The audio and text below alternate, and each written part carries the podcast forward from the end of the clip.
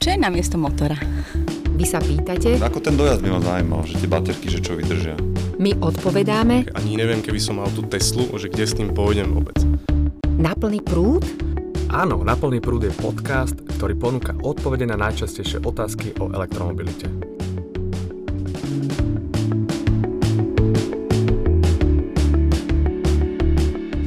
Vítajte pri počúvaní ďalšej epizódy na plný prúd podcastu o elektromobilite, ktorom vám pomôžeme sa lepšie zorientovať vo svete aut jazdiacich na elektrickú energiu. Ja som Patrik Kryžanský zo Slovenskej asociácie pre elektromobilitu a dnes sa budem pýtať otázky, ktoré súvisia s jednou z najdiskutovanejších tém okolo elektromobilov. Áno, hovoriť budeme dnes o batériách, ktoré sú najdôležitejšou časťou každého elektromobilu. Vývoj batérií prešiel za poslednú dekadu revolučnými zmenami, zvýšila sa ich kapacita, výrazne sa znižila ich cena. Len pre ilustráciu od roku 2010 klesla o 80%, z niečo cez 1000 dolárov na kWh na dnešných približne 150. A to hrozne ovplyvňuje aj cenu elektromobilu, to iste vieme. Viac o batériách mi pomôže zodpovedať dnes Mário Paroha zo spoločnosti Greenway, ktorá má na Slovensku a v Polsku sieť nabíjacích staníc a popri nich buduje aj špeciálne kontajnery s externými batériami. Dobrý deň. Koľko môže elektromobil prejsť? Ja neviem, nejakých 500 kilometrov? Určite do Košic by som s tým nedošiel. Kedy si, no, kedy si pred dvoma, troma rokmi bol štandard pre elektromobil, že batéria mala okolo 20 kWh. Dneska už štandard je 40, 60 a samozrejme niektoré vozidlá majú viac. To znamená, že sa nám zdvoj, trojnásobil dojazd. Čiže keď tie auta pred troma rokmi vedeli prejsť 100, 150 km, tak dneska už určite hovoríme o 200 až 300 a samozrejme niektoré elektromobily vedia prejsť 450-500 km na jedno nabitie. Ja vás možno doplním, auta, ktoré vlastne tento rok a budúci rok e, prichádzajú na trh, mali by mať dojazd minimálne 400 km. To znamená, už to nie je iba auto na mestskú a prímestskú dopravu, ale je to už aj auto, ktoré môžete použiť na cestu z Bratislavy do Košic a to už bez nabíjania. Bežný človek vie, že bežné auto s benzínovým motorom má spotrebu povedzme 7 litrov na 100 km. Skúsme ale približiť ľuďom, ako sa meria spotreba elektromobilu. Áno, keďže energia sa skladuje v batérii a batéria má jednotku kapacity kWh, takže spotreba sa meria v kWh na 100 km. A koľko je napríklad priemerná spotreba najpoužívanejšieho alebo najpredávanejšieho elektromobilu na svete Nissan Leaf? Ak dobre si pamätám to číslo, alebo je to plus minus presné, je to 18 kWh na 100 km. Podľa mňa si to nepamätáte úplne presne, lebo je to 14 kWh. Ale teda môžeme doplniť aj to, že to číslo sa pohybuje, keď človek jazdí naozaj efektívne, s ľahkou nohou, ako sa hovorí, tak vie dosiahnuť 10 kWh na 100 km a keď ideme na diálnici 130, tak pod 20 kWh na 100 km sa dostaneme len ťažko. Tiež aj záleží, aké je ročné obdobie, aký je povrch vozovky, aká je vonkajšia teplota, všetky tieto faktory na to vplývajú. Čiže môžeme povedať, že od 10 do 25 kWh na 100 km sa pohybujú osobné auta. Dobre, to znamená, keď mám 60 kWh batériu, tak vypočítam si dojazd tak, že vydelím 60 kWh priemernou spotrebou na 100 km, čo môže byť 18 kWh. Áno. A tým pádom dostaneme zo 60 kWh baterky tých 300 aj niečo kilometrov. Keď dojdem na pumpu, že tam zastrčím, teraz ako dlho tam vlastne musím stať, aby som to nejakým spôsobom na nejakú úroveň nabil. Pozerám na kapacitu, tak sme sa bavili o také praktické veci, rýchlosť nabíjania. V jednej z minulých epizód sme si hovorili, že rýchlosť nabíjania je veľmi závislá od nabíjačky a to nie len tej vonkajšej, ale aj internej, toho meniča, ktorý vlastne príjima tú energiu zvonku. Ale skúsme si priblížiť, že koľko teda budem nabíjať napríklad na verejnej stanici 60 kW batériu, ktorá mi poskytne povedzme tých 400 km dojazd.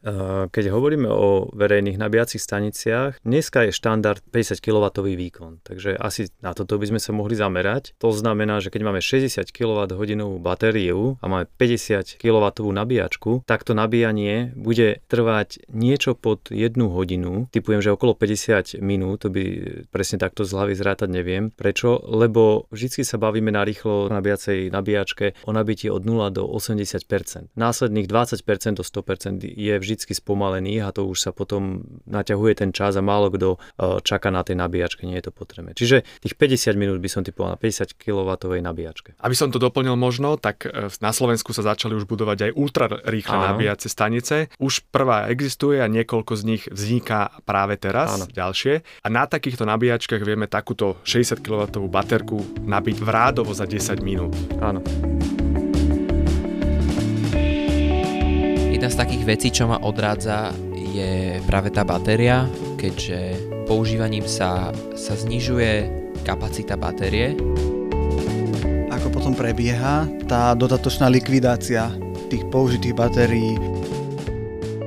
Ale poďme teda k tým mýtom, ktoré obchádzajú aj životnosť batérií, pretože majú ľudia obavy, to často, že batéria po niekoľkých rokoch odíde, ľudovo povedané, ale v princípe jej kapacita sa zníži na nepoužiteľnú mieru a budú ju musieť vymeniť za úplne novú. A keďže cena batérie v automobile je približne 30%, samozrejme sa postupom času znižuje, ale stále je relatívne dominantná, tak nová batéria by bola veľmi drahá. Skúsme povedať, ako dlho vydrží batéria a nemyslím tým iba prémiovú Teslu, ale napríklad aj toho najpredávanejšieho Nissanu Leaf. Áno, ja myslím, že výrobcovia udávajú z tých 150 až 200 tisíc kilometrov by batéria mala vydržať. Treba doplniť ďalšie informácie k tomu, lebo keď sa hovorí, že končí životnosť batérií v elektromobiloch, to znamená, že, že kapacita batérie dosiahla 80% pôvodnej kapacity. No a to je stále ešte dosť veľa, hej? to je ešte stále obrovská hodnota aj, aj pre majiteľa a je už veľa firiem, ktoré len čakajú na tieto batérie, aby ich mohli použiť na iné aplikácie, tzv. second life aplikácie. Čiže tá batéria bude mať svoju hodnotu aj